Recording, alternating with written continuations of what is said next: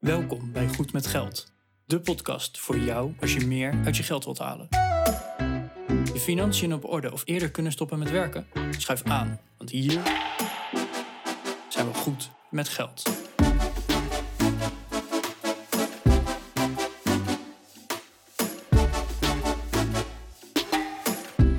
Aflevering 171 van de Goed met Geld podcast. Ik ben Arjan en samen met Bas hebben we het vandaag over de inflatiespiraal. Ja, alles wordt duurder, dus je hebt meer salaris nodig. Maar om meer salaris te kunnen betalen, moeten bedrijven de prijzen verhogen. Dus wordt alles weer duurder. En nou, je snapt de spiraal al. Daar gaan we het dus vandaag over hebben. Want hoe kunnen overheden of centrale banken hier bijvoorbeeld op sturen? Wat kun jij eraan doen? En ga zo maar door. Genoeg om over te praten. De show notes van vandaag vind jij op goedmetgeldpodcast.nl slash 171. Wil je naar aanleiding van deze aflevering een berichtje sturen? Dat mag natuurlijk onder de show notes als reactie. Maar dat kan ook via goedmetgeldpodcast.nl slash contact. Veel luisterplezier.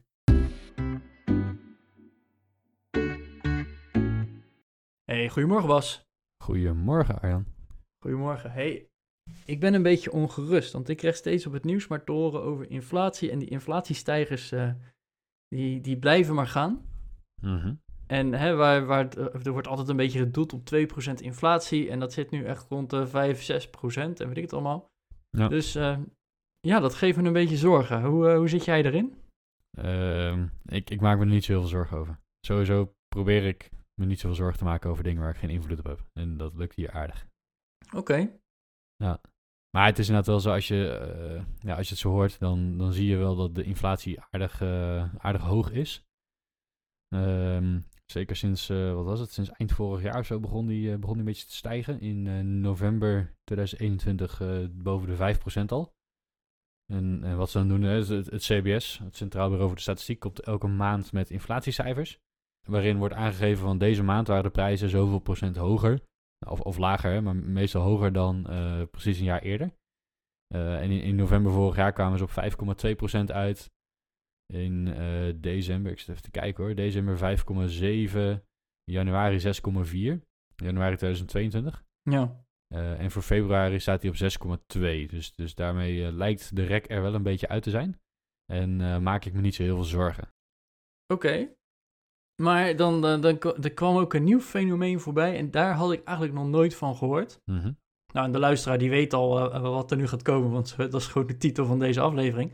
Maar de inflatiespiraal, of de loonprijsspiraal, wordt die ook wel eens genoemd. Ja, precies. Nou, daar gaan we het dus vandaag over hebben, want hè, de, de, ja, het is toch een soort van spiraal waar je in zit en waar je niet zomaar meer uitkomt. Mm -hmm. Maar misschien is het goed om eerst even gewoon nog in het kort inflatie toe te lichten. Denk je niet? Ja, dat lijkt me wel. Inflatie is, uh, is een begrip dat heel veel wordt, uh, ja, wordt behandeld. We hebben, we hebben het zelf ook al eens uh, over inflatie gehad in de podcast. En wat het eigenlijk in het kort gezegd is, is dat prijzen hoger worden.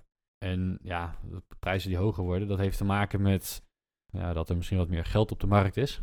Hè, de, hoeveelheid, de totale hoeveelheid geld stijgt, waardoor iets volgend jaar ietsjes duurder is geworden. Of waardoor je net iets minder kan kopen voor dezelfde euro.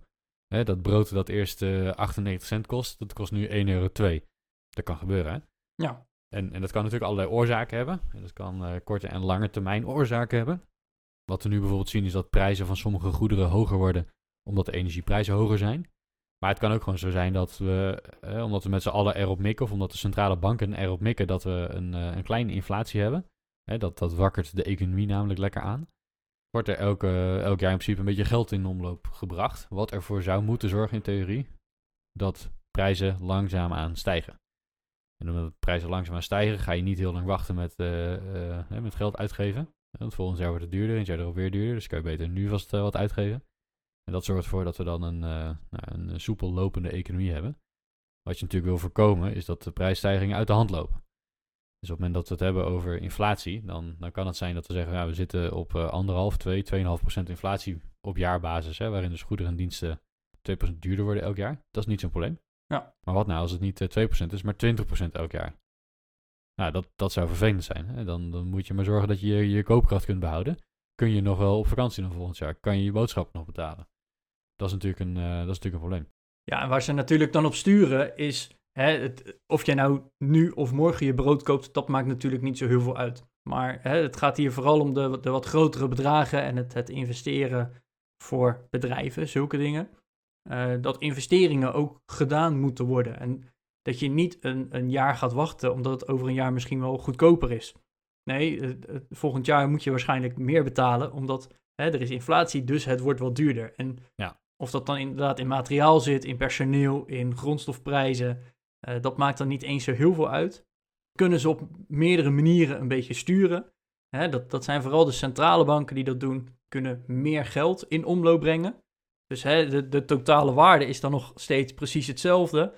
Maar er zijn wel meer euro's. Ja. Dus die ene euro wordt net een klein beetje minder waard. Een andere optie is de rentestand aanpassen. Dus hè, wordt het goedkoop om te lenen of wordt het juist heel duur om te lenen? Nou, die twee die hebben heel erg met elkaar te maken.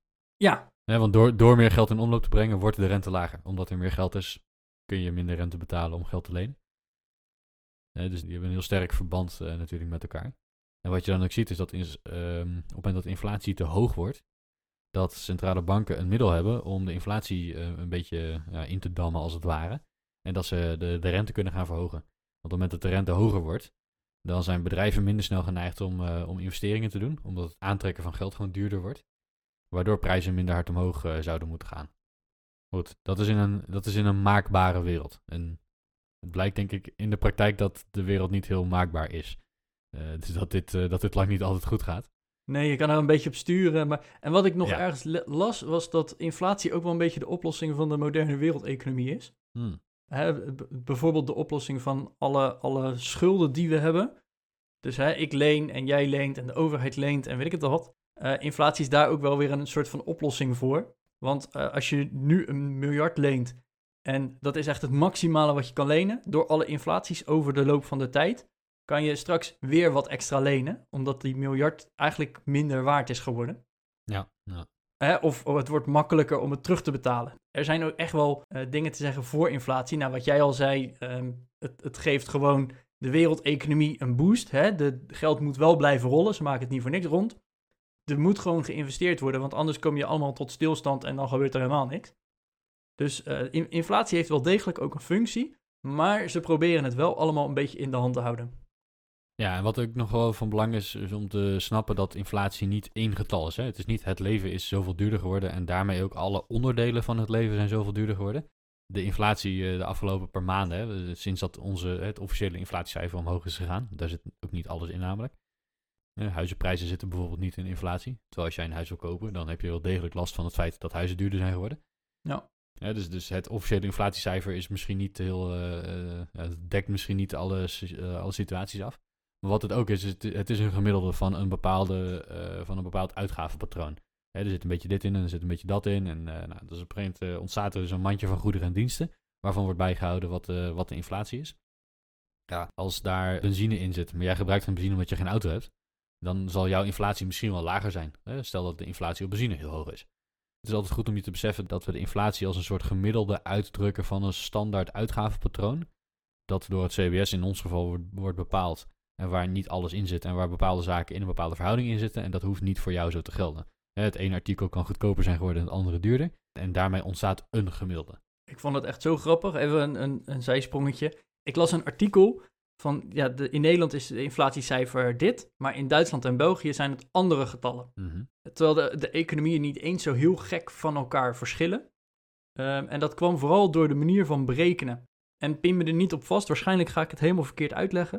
Maar het kwam er eigenlijk op neer, in dat inflatiecijfer zit ook een stukje energie. Hè, de, de prijzen voor gas, olie, benzine, noem maar op.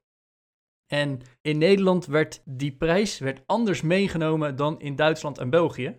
En ik geloof dat zij uh, een, een, iets langere termijn, terwijl in Nederland werd meteen, oh de gasprijs gaat omhoog, dus dat wordt meteen volledig meegenomen in de inflatie. Uh, terwijl in Duitsland en België gingen ze er een beetje van uit van, oh mensen hebben wat langere contracten of vastgezet, dus dat duurt iets langer. Oh ja. Uh, waardoor in Nederland de inflatie echt veel hoger lag, of het inflatiecijfer lag in ieder geval veel hoger dan in onze buurlanden. En dat lag eigenlijk simpelweg omdat de berekening, of de manier van berekenen, net even anders was. Vond ik wel een, uh, een hele grappige, dat het eigenlijk ook maar gewoon een cijfertje is en een berekening die, net hoe je hem interpreteert en, en in hoeverre die van toepassing op jou is, mm -hmm. toch weer kan verschillen. Hey, maar we gaan even terug naar de, ehm, de, de, de loonprijsspiraal. We hebben net uitgelegd dat we inflatie hebben en dat het wenselijk is dat je een klein beetje inflatie hebt. Ja. Nou, dat die op dit moment wat hoger is. Tenminste op het moment dat we het opnemen. Hè. Dus in, eh, eh, nou, het is nu eind maart 2022. En we hebben het afgelopen half jaar hebben we een eh, wat verhoogde inflatie. De angst was dat we naar een, eh, soort hyperinflatie zouden gaan. Dat, dat lijkt nu wel mee te vallen. Maar goed, we hebben nog steeds een inflatie van een, eh, nou, dik 6%. Dus dat is, eh, dat is vrij hoog. En die loonprijsspiraal die, eh, die ligt daarmee een beetje op de loer. Wat er namelijk gebeurt, als mensheid worden we steeds beter in het eh, maken van dingen. We, verbeteren onszelf constant. En dat, eh, dat, dat, dat zie je in alles. Hè? Techniek wordt beter, computers worden sneller, auto's die worden, worden beter, huizen worden comfortabeler. Aan alle kanten zie je dat wij steeds beter worden in het maken van dingen. Of steeds efficiënter in het maken van dingen. Met andere woorden, onze productie gaat omhoog. En als de lonen een beetje stijgen en de productie stijgt ook een beetje, de efficiëntie zeg maar, dan, eh, dan is het dus goed. En hoeven prijzen niet heel veel mee te stijgen om, om hogere lonen te kunnen eh, dragen. Want als we met een, eh, met een we zijn met, weet ik veel, we hebben allemaal mensen in dienst. En die verdienen in totaal in ons bedrijf een miljoen euro, ik noem maar even wat. En ze produceren eh, zodat wij een, eh, een omzet van 2 miljoen kunnen halen. Nou, dan hebben we een beetje marge en dan kunnen we daar eh, overige kosten van betalen en houden we nog wat winst over. Hartstikke leuk. Maar nu zeggen die mensen, we willen meer gaan verdienen. We willen 5% loonsverhoging hebben. En dan kom je niet meer weg hè, met, met dezelfde omzet als je dezelfde marge wil halen. Want dan heb je ineens, loonkosten van een miljoen 50.000. Ja, dan, dan schiet je er 50.000 euro winst in. En dan zijn er dus twee dingen die kunnen gebeuren. Enerzijds is nou, de productie die stijgt, omdat we steeds efficiënter worden. Waardoor onze omzet meestijgt. hey, dat is prima, want dan kunnen we de marges in stand houden. Of we moeten de prijzen gaan verhogen. Want de productie stijgt niet mee met, eh, met de loonkosten. En dat is wat, eh, wat in feite de loonsprijsspiraal is. Dat tweede scenario, waarin dus de lonen sneller stijgen dan de, de arbeidsproductiviteit, dan de efficiëntie eh, waarmee wij ja, economische goederen kunnen produceren. Of dat nou echt fysieke goederen zijn of diensten, dat maakt even niet zo uit. En dan moeten we dus prijzen gaan verhogen om, eh, om de marges en winstgevendheid van bedrijven in stand te houden. Nou, als dat gebeurt, dan worden goederen en diensten duurder. En dan zou je zeggen van ja, maar mijn bedrijf levert alleen maar aan andere bedrijven, dus dat maakt niet zo uit. Ja, dat maakt wel uit, want uiteindelijk zit je ergens in die keten en al die kosten, die worden doorbelast. Ja, er zit altijd een consument uiteindelijk. Uiteindelijk onderaan de streep, hè, we- we- ja, onze klanten zijn bedrijven, maar uiteindelijk we doen zaken met mensen en uiteindelijk ook in dienst van mensen. Hè, want we, we bouwen iets voor een ander bedrijf en die gebruikt dat weer om iets te bouwen voor een ander bedrijf en die gebruikt het weer om iets te bouwen voor een eh, consument. Hè, dat, eh, daar ergens komen we daarop uit. En prijzen worden dan duurder. Dus die consumenten die zeggen, ja, hoe eens even. Ik ben zowel consument, maar ook werknemer. En als de prijzen voor mij duurder worden, wil ik ook een beetje meer gaan verdienen. En dan kom je dus in een spiraal terecht waarin je zegt ja, we, ehm, we moeten de prijzen verhogen, anders kan het bedrijf niet blijven bestaan. Doordat we de prijzen verhogen, willen werknemers meer verdienen, want anders kunnen ze niet blijven leven en consumeren. Doordat ze meer willen verdienen, moeten we de prijzen meer verhogen. En daardoor moeten we de mensen weer meer salaris geven. En op die manier kom je dus in een, nou ja, dat is dus letterlijk de loonprijsspiraal. Je komt in een spiraal terecht, waarin prijzen en salarissen steeds sneller en steeds verder zullen stijgen. Ja, want hè, uiteindelijk iedereen moet gewoon zijn boodschappen kunnen doen. Iedereen moet eh, vrij kunnen nemen, af en toe wat leuks kunnen doen en eh, het liefst ook nog een keertje op vakantie kunnen. Ehm, ik, ik las een artikel en dat artikel zullen we even in de, in de show notes opnemen. Dat wij mensen, hè, als consument zijnde, ook steeds verder gingen optimaliseren, eh, waardoor er steeds meer kon. Dat vond ik eigenlijk wel een hele, hele ja, mooie vergelijking eigenlijk. Van, hè, de, dat, dat heeft de inflatie misschien ook wel geremd. Van ja, we, Mhm. of de, de, hè, de vereiste loonstijging. Mhm. Want hè, vroeger ging je gewoon naar een supermarkt. En dat maakte niet uit welke supermarkt, hoe goedkoop of hoe duur die was. Het was gewoon de supermarkt. Op een gegeven moment gingen die prijzen omhoog. Dan denk je, nou weet je, als ik nou naar een goedkopere supermarkt ga, kan ik hetzelfde kopen voor hetzelfde geld. Maar simpelweg omdat die supermarkt goedkoper is. Nou ja. Nou, dat kan je ook doen bij ehm, alle warenhuizen. En je gaat in plaats van naar het warenhuis, ga je naar een discounter. Mhm. In plaats van eh, een hotel ga je naar een, een, een bed and breakfast. Hè, dat zijn allemaal stapjes terug. Ja, ja. En natuurlijk, dan, dan lever je een klein beetje comfort in, of een beetje luxe, of weet ik het wat. Maar daardoor Mhm. konden we wel een bepaalde levensstijl ook vol blijven houden. Hm. Nou, en dat is een, een optimalisatieslag die best wel lang gaande is geweest. Mhm. En nu komen we er toch achter van, hé, hey, die discounter die gaat ook zijn prijzen verhogen. Want alle goedkope dingen, die moeten toch een keer duurder worden. Al die attractieparken, ja, die, dan heb je de standaard entreeprijs. Dan heb je ook de kortingscode, waardoor je goedkoper het parking kan. Mhm. Maar zelfs de kortingscodes worden nu duurder, waardoor je toch echt meer geld nodig hebt om hetzelfde te kunnen doen. Dus wij als, als consument zijnde hebben heel lang een optimalisatieslag gedaan om inderdaad een bepaalde levensstijl te, te kunnen veroorloven of te kunnen doen. Mhm. En nu ga je dus inderdaad zien dat uiteindelijk al die prijsstijgingen en die besparingen die we zelf hebben gedaan, dat, dat we kunnen het niet verder meer optimaliseren. Er is gewoon meer geld nodig om die levensstijl vol te kunnen blijven houden. Of je moet inderdaad die levensstijl wat naar beneden dra- bijdraaien. Maar dat is een hele andere discussie, denk ik. Ja, ja, ja, precies. Dat, eh, dat, dat is iets wat we niet eh, graag doen. Nee, en daar ga je dus inderdaad zien van, hé, hey, nu gaat het bij die consument misschien ook wel een beetje frikken. Van, eh, ja, het is heel leuk, maar ik doe al alle boodschappen bij een discounter en ik kan het niet verder optimaliseren, want er is geen discounter op de discounter. Ja.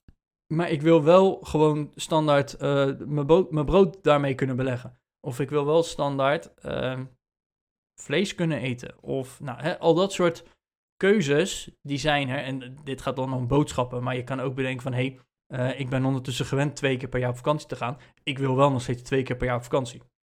Ja, dus eigenlijk zijn mensen gewend aan een bepaald luxe patroon en daar willen ze niet eh, vanaf. Dat is eigenlijk wat, wat hier gebeurt. Daar komt het wel en, op neer. en- ja, en, en dan kan je natuurlijk zeggen, van, ja, dat betekent dus dat de lonen moeten gaan stijgen. En, en er is natuurlijk ook heel veel druk op werkgevers dat de lonen stijgen. En in, in, om- omdat we een hele lage werkeloosheid hebben, zie je al dat salarissen kunnen stijgen. Want er is gewoon heel veel vraag naar, eh, naar personeel. Eh, over de hele breedte lijkt het eh, wel hè, van, van de economie. ja, Ja, dus, dus, het, dus het, het gebeurt ook dat, dat lonen stijgen. Ehm, alleen de vraag is natuurlijk van, maakt dat dat prijzen ook gaan stijgen? Dat, dat is even de vraag. En sommige experts zijn er bang voor. Andere experts zeggen, "Wow, het zal allemaal wel meevallen. En ik weet het gewoon niet. Ehm, ik, ik snap de, de rationale achter de loonprijsspiraal. Ik, ik denk dat ik het principe begrijp, het economische principe. Ehm, maar, maar of dit gaat gebeuren en of dit een reëel gevaar is, weet ik niet. Ja, kijk, als, als, als we niet een inflatie van 2% hebben waar de centrale bank constant op eh, probeert te, te mikken, maar 6% en de salarissen stijgen met 6% en iedereen blijft gewoon lekker doorleven, ja, who cares? Ja, het bedrag wordt een beetje groter uiteindelijk wat je afrekent voor een brood. Over 20 jaar is dat dan niks. Oh, zo, dat is duur geworden. Vroeger was alles goedkoper. Ja, maar ja, vroeger waren de salarissen ook lager, weet je. Dus misschien is het helemaal niet erg dat dit gebeurt. Ik, ik durf het eigenlijk niet te zeggen. nee, hè, dat is gewoon inderdaad heel lastig. Ehm, Als, als, als ze elkaar maar bij kunnen houden. hè. Als de koopkracht er dan maar niet, eh, eh, niet onder leidt. Want dat, ja, en als je, dan- als je dan inderdaad naar de geschiedenis kijkt, we hebben altijd wel als, als mensheid gezocht naar oplossingen. Hè, er is eh, zoveel naar lage lonenlanden verhuisd aan, aan productie, zodat we inderdaad meer konden produceren tegen hetzelfde bedrag. Nou, dat is al, eh, weet ik het hoe lang geleden. Ondertussen moeten ketens weer korter en komt er weer heel veel terug eh, richting Europa aan productie. En Hmm. de- er wordt altijd wel gezocht naar een volgende optimalisatieslag.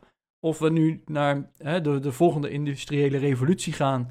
Of dat we ergens landen vinden waar de arbeid nog goedkoper is. Of nou, verzin het maar. Ik denk dat er uiteindelijk wel een oplossing gaat komen. Er zal ergens een efficiëntieslag gevonden gaan worden. Want dat is Mhm. altijd de oplossing ergens voor geweest. Ja.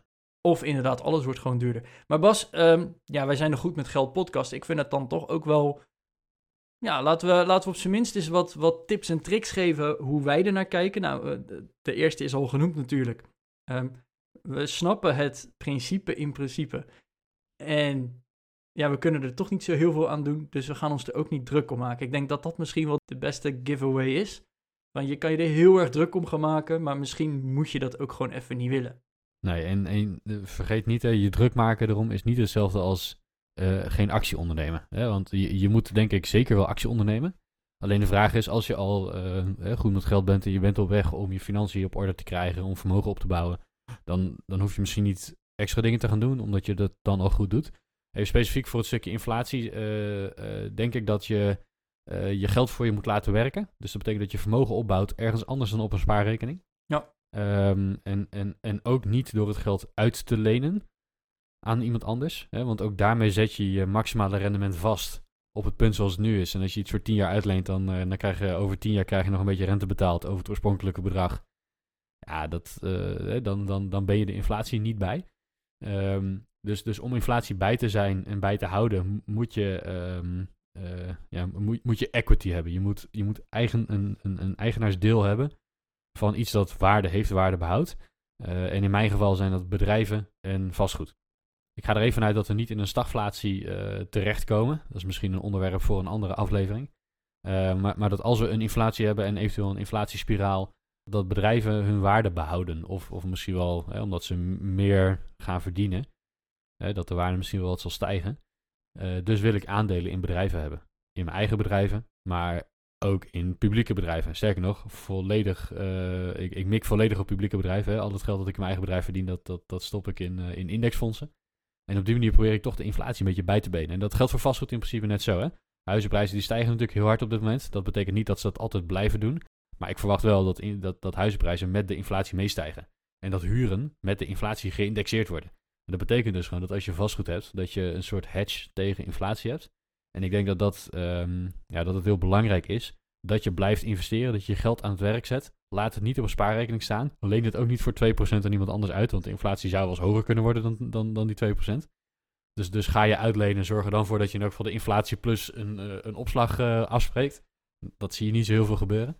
Dus, dus zoek je echt naar een inflatie hedge. Ja, zorg er dan voor dat je equity hebt in bedrijven, in vastgoed. En um, ja, dat, dat is heel makkelijk te doen hè, tegenwoordig. Online broker, indexfondsje. Er, er zijn bronnen genoeg, denk ik inderdaad. Hè? En, en... Ja, geen financieel advies van stop nu al je geld in een indexfonds. Maar, maar lees je er eens over in en luister, luister naar wat wij te zeggen hebben. En, en, en vorm dan je eigen mening, je eigen strategie. Praat met een adviseur als je er zelf niet uitkomt. Um, maar, maar ik denk dat dat voor veel mensen, zonder jouw specifieke situatie te kennen, denk ik dat het, uh, uh, ja, dat het een van de makkelijkste manieren is om een, uh, om een hedge tegen de inflatie in te bouwen.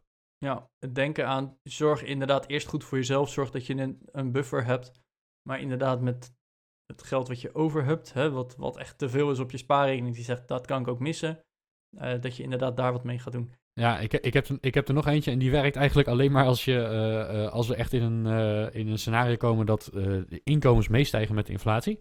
Anders dan gaat deze niet op. Maar zet je, zet je financieringen voor langere tijd vast.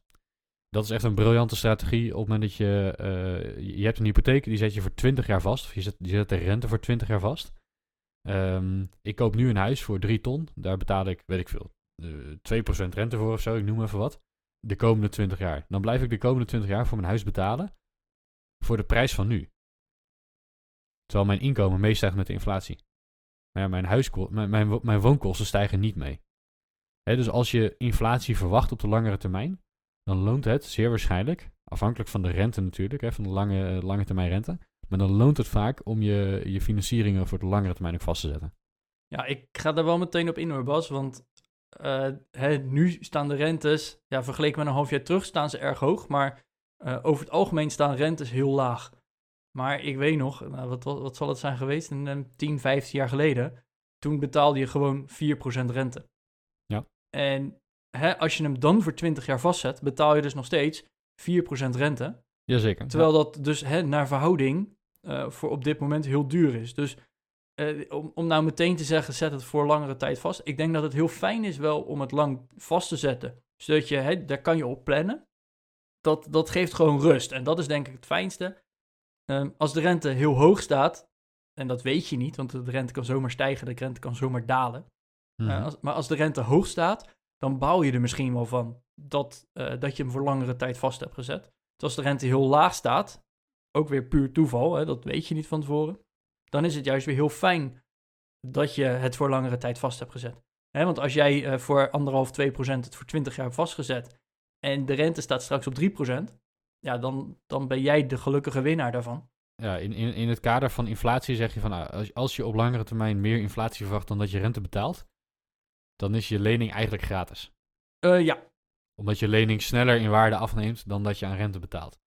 En inderdaad, als je nu 8% rente moet betalen en, en de inflatie is 6% en daalt weer iets, ja, dan, dan zit je misschien niet goed. Dat, dat ben ik met je eens. Ja, dus um, het, het, het, om nou in één keer te zeggen, zet het gewoon voor langere tijd vast, is misschien wat kort door de bocht. Maar ik denk wel degelijk dat het fijn kan zijn, hè, wat, ik, wat ik daarnet al zei, langere tijd vastzetten geeft ook een stukje zekerheid. Ik wist gewoon, toen ik mijn hypotheek nam, de komende 10 jaar moet ik dat bedrag gaan betalen om aan mijn hypotheek te kunnen voldoen. Ja. Hè, en dat geeft wel dat stukje rust. 20 jaar, uh, dan weet je gewoon, oh, 20 jaar lang moet ik dat bedrag per maand kunnen betalen. En daar, daar kan je dan ook verder op bouwen. En dat is denk ik wel weer heel fijn. Dus eh, ja. Jij hebt nog iets anders wilde Ja, ik had ja. nog iets anders. Want hè, jij bent ondernemer. Je hebt je eigen bedrijf. Ja. En ja, wij hebben het daar regelmatig over. En ik weet dus ook, eh, als jij een klant, hè, als je acquisitie doet en je gaat dus eh, bij een klant praten en een, een offerte uitbrengen, dan zit, zit daar een uurtarief aan vast. Van hé, hey, voor mijn diensten betaal je dit per uur. Mhm. En er zit zo'n sterretje achter van deze prijzen worden geïndexeerd. Ja. Kan je, kan je dat eens uitleggen? Want dat is echt wel, eh, zeker voor de ondernemers die luisteren, is dat natuurlijk wel echt een hele goede strategie. Eh, ja, kijk, een groot deel van mijn business bestaat uit, eh, eh, uit projecten, waarin ik inderdaad een, een uurtarief heb. En ja, er zitten nog wat andere componenten in, maar een groot gedeelte bestaat uit uurtjes. En als projecten langlopend zijn, over meerdere jaren, en je spreekt nu een tarief af, maar mijn werknemers verlangen van mij dat ze elk jaar een loonsverhoging krijgen, omdat we inflatie hebben.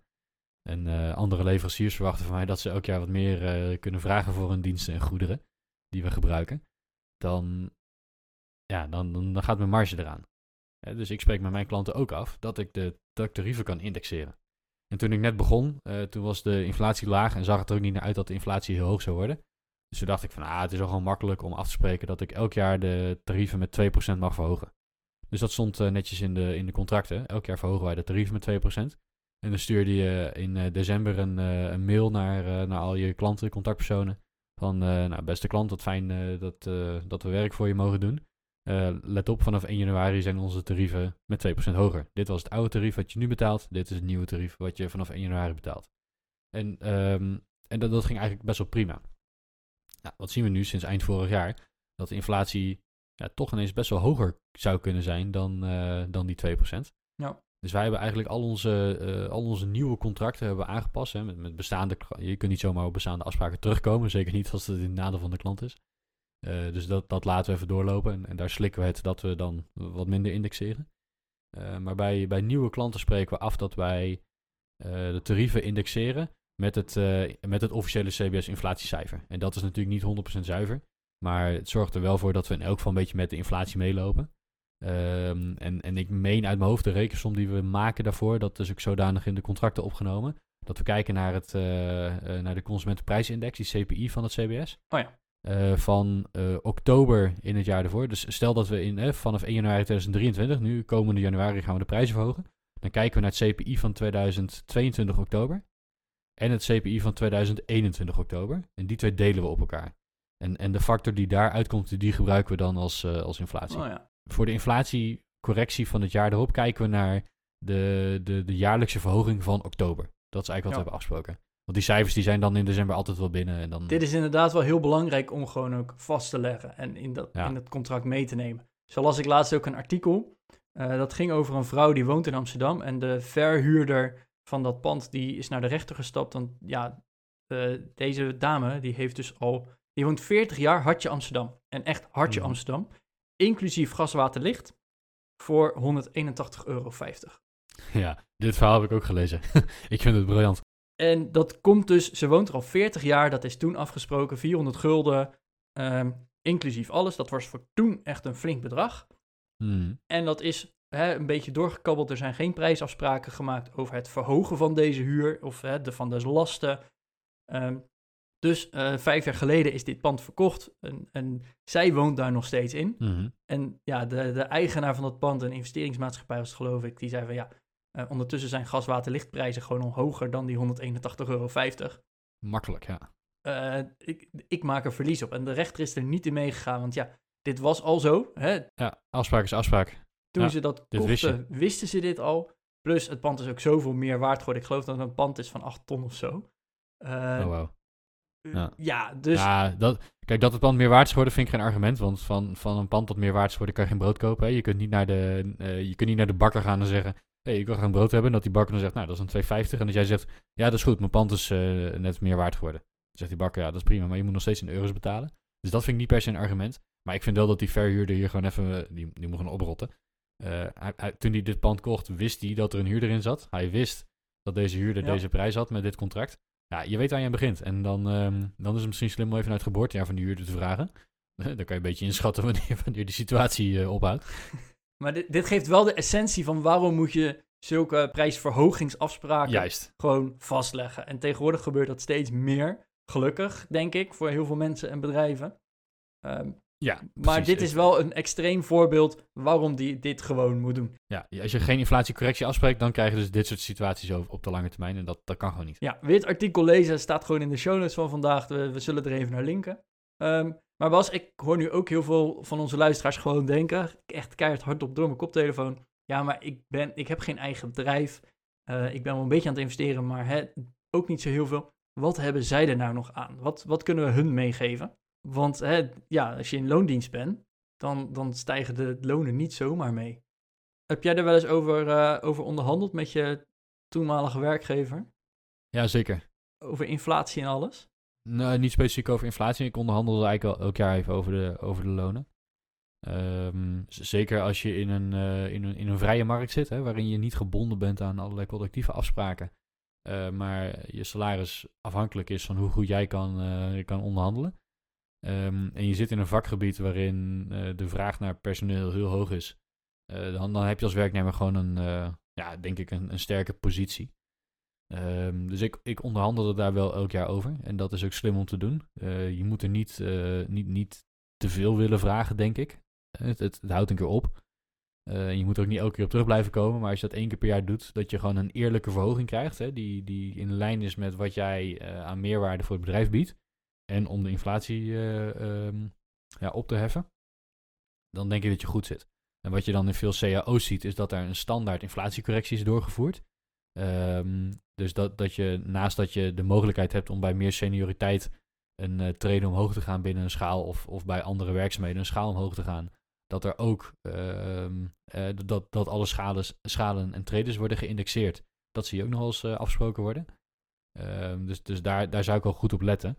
Mochten die afspraken er niet over zijn, ja, ga dan in gesprek met je werkgever om te kijken van wat, kunnen we eraan doen. Hè? Want zelfs al zit je op een bepaald niveau en je zit op het eindniveau qua, weet ik veel, productiviteit en dergelijke. Ja, zorg er dan voor dat je salaris in elk geval meestijgt met de inflatie. Zodat je niet aan koopkracht hoeft in te, leveren. Ja, nou, we, we hebben redelijk recent nog een interview gedaan met Erwin van Salarisstijger. Uh, luister die aflevering ook vooral even terug van, hey, wat zijn nou tips en tricks om inderdaad dat gesprek aan te gaan voor een salarisverhoging? Uh, maar je kan bijvoorbeeld, hè, ik zat meteen te denken, kan je dan niet inderdaad bij de contractonderhandelingen gewoon de index mee laten nemen? Van, hé, hey, ja, het is allemaal leuk, maar ik wil er in koopkracht niet op achteruit. Ik wil gewoon dat mijn salaris geïndexeerd wordt. Nou, zie je ook bij heel veel bedrijven dat er uh, een, een, CAO is, een, een collectieve arbeidsovereenkomst, waar al prijs- of salarisafspraken zijn gemaakt. Standaard, als je net begint, val je in schaal X. En schaal X betaalt zoveel tot zoveel, daartussen valt jouw salaris ergens. Wat dan wel goed is om, om ook in je achterhoofd te houden, ook al val je binnen een CAO, er is altijd ruimte om te onderhandelen. En hè, denk dus niet van, oh, ik voldoe aan de CAO, dus uh, er is echt niks om te onderhandelen. Nee, uh, je kan altijd nog even kijken van, oké, ik wil graag wat meer verdienen, wat kan ik daarvoor doen? Hè, een, een CAO zijn vaak minimumbedragen die genoemd worden en niet per se maximumbedragen. Dus je kan altijd proberen wat daarboven te gaan uh, zitten. Hè, van kan ik wat meer gaan verdienen? Je kan ook eens kijken van hé, hey, ik wil graag een cursus doen. Uh, of hè, hoe kan ik mezelf ontwikkelen en me dus waardevoller maken voor een bedrijf. Zomaar mogelijk dat er ergens een potje is en een, een studiebudget om zo'n cursus te doen, jezelf meer waard te laten maken. Mm -hmm. En dus meer salaris te gaan vragen. Nou, dat zijn allemaal van die dingen. Zelfs binnen een CAO, ook al is die redelijk dichtgetimmerd, zijn er altijd wel ergens opties om ja, toch door te ontwikkelen. En juist ook in salaris. Ik denk dat we er daarmee zijn. Uh, ik zou de luisteraar willen vragen, uh, als je nog uh, andere tips hebt, laat het ons even weten op goedmetgeldpodcast.nl slash contact of onder de show notes als iedereen het mag lezen. En tot volgende week. Tot volgende week.